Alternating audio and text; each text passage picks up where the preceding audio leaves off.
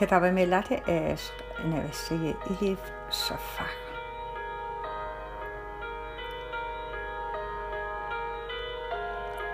ترجمه ارسلان فسیحی. چاپ سیام انتشارات ققنوس. خانش توسط هوریه کوکلانی.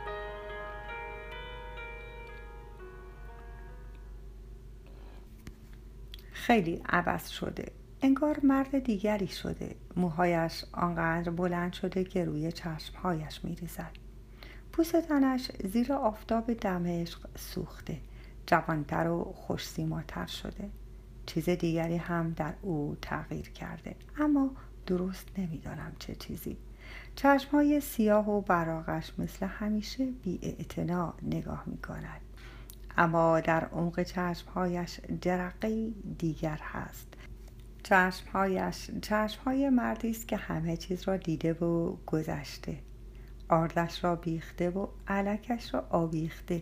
از همه حوثهای دنیوی پاک شده. شمس عوض شده.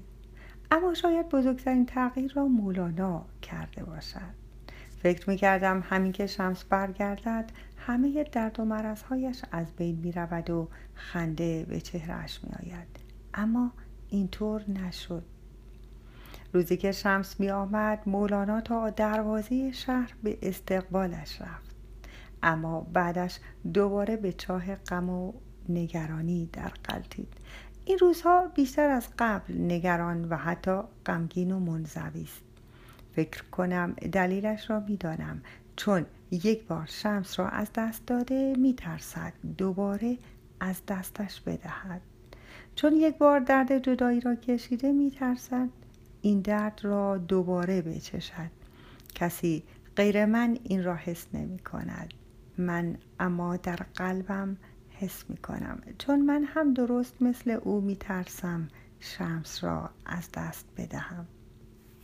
تنها کسی که می توانم دردم را به او بگویم گوهر خاتون است. همسر مرحوم مولانا مرتب به دیدنم می آید به او نمی توانم شبه بگویم.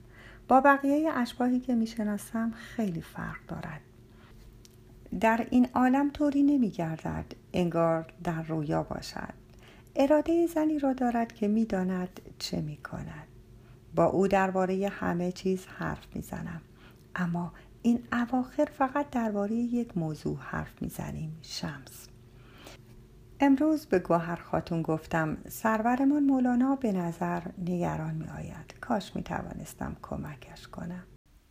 با حالتی اسرارآمیز گفت می توانی موضوع هست که مدتی است فکر مولانا را مشغول کرده اما هنوز نتوانسته با کسی در میان بگذارد. پرسیدم چه موضوعی؟ گفت مولانا فکر می کند اگر شمس ازدواج کند و سر و سامان بگیرد آن وقت اهالی قونیه او را راحت تر میپذیرند و دیگر کاری به کارش ندارند. شایعه ها و اتهام ها کم می شود با خودش می گوید اگر شمس سرش بند شود پایش هم بند می شود و دیگر نیازی نیست از اینجا برود. کمانده بود قلبم بیستد پس قرار بود شمس ازدواج کند اما با چه کسی؟ گوهر خاتون زیر چشمی نگاهم کرد. پدرت مولانا کنجکاو است بداند. کی میای عزیز؟ آیا دلت می‌خواهد با شمس ازدواج کنی؟ دست و پایم را گم کردم. گرچه اولین بار نبود که به ازدواج فکر می‌کردم. پانزده سالم تمام شده بود. دم بخت بودم اما تا آن روز دیده بودم دخترها وقتی شوهر می کنند کلا عوض می شوند نگاهشان فرق می کند ادا اطوار و طرز حرف زدنشان نیز عوض می شود بقیه هم با آنها طور دیگری رفتار می کنند حتی بچه های کوچک هم فوری زن جوان شوهردار را از دختر شوهر نکرده تشخیص می دهند گوهر خاتون نیمه مادرانه و نیمه موزیانه لبخند زد. دستم را گرفت. چیزی که نگرانم می کرد شوهر کردن بود نه رسیدن به شمس. فردای آن روز بعد از ظهر به دیدار مولانا رفتم. داشت مطالعه می کرد با لحنی محبت آمیز گفت کیمیا جان دختر قشنگم کمکی از دستم برمی آید گفتم سالها قبل وقتی پدرم مرا دست شما می سپرد گفت استخوانش مال ما گوشتش مال شما. شما هم گفتید دخترها نمی توانند مثل پسرها طلبه های خوبی باشند چون باید شوهر کنند و بچه دار شوند. یادتان هست؟ مولانا گفت بله البته که یادم هست. چشمهای اصلیش کنج کاوانه درخشید. گفتم آن روز به خودم قول دادم هیچ وقت شوهر نکنم. اینطوری می توانستم همیشه طلبه ایتان بمانم. اما شاید امکان داشته باشد هم ازدواج کنم هم در خانه ایتان بمانم. یعنی منظورم این است که با یکی از آدم های این خانه ازدواج کنم. مولانا پرسید نکند می‌خواهی با علایالدین ازدواج کنی؟ گفتم چی؟ علایالدین گیج شده بودم. چرا فکر می‌کرد می‌خواهم با علایالدین ازدواج کنم؟ او که مثل برادرم بود. مولانا انگار متوجه شد گیج شدم. برای همین توضیح داد. چند وقت پیش یک روز صبح علایالدین پیشم آمد و گفت دست ازدواج کیمیا را طالبم. دهانم باز ماند.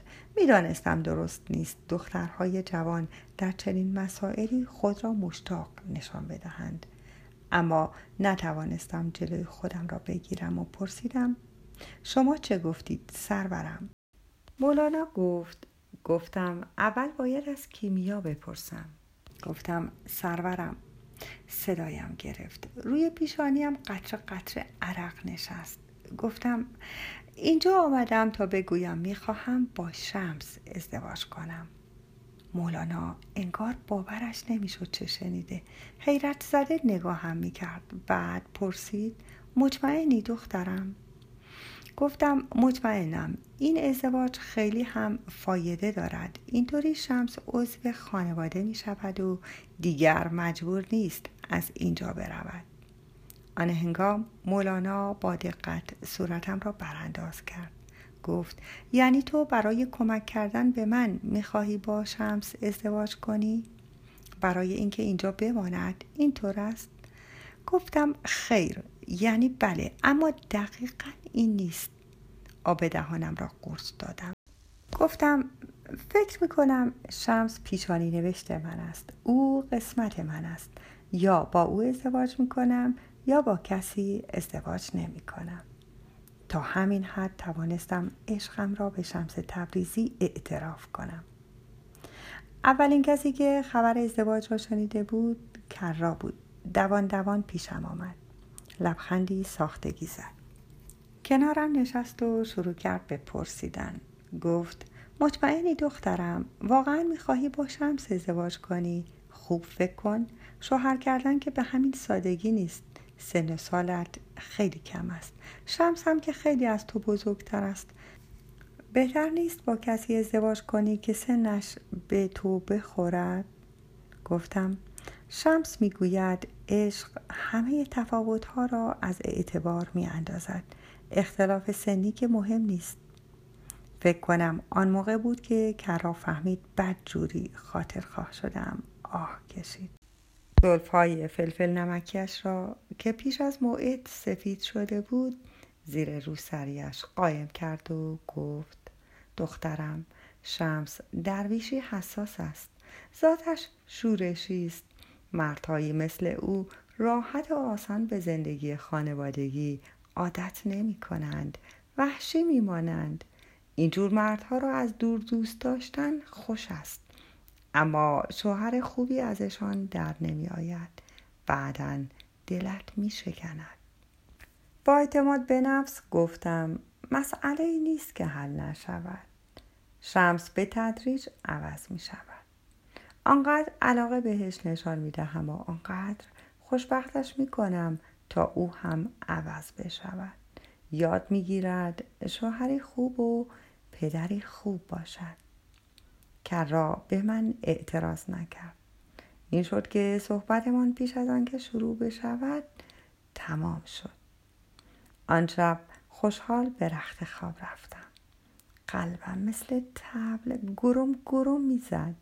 در آن هنگام از کجا می دانستم بزرگترین اشتباهی را مرتکب شدم که زنها از روز ازل مرتکب می شوند نگو این گمان که می توانی مردی را که عاشقش هستی به واسطه عشق عوض کنی جهالتی قدیم و خاص ما زنان بوده.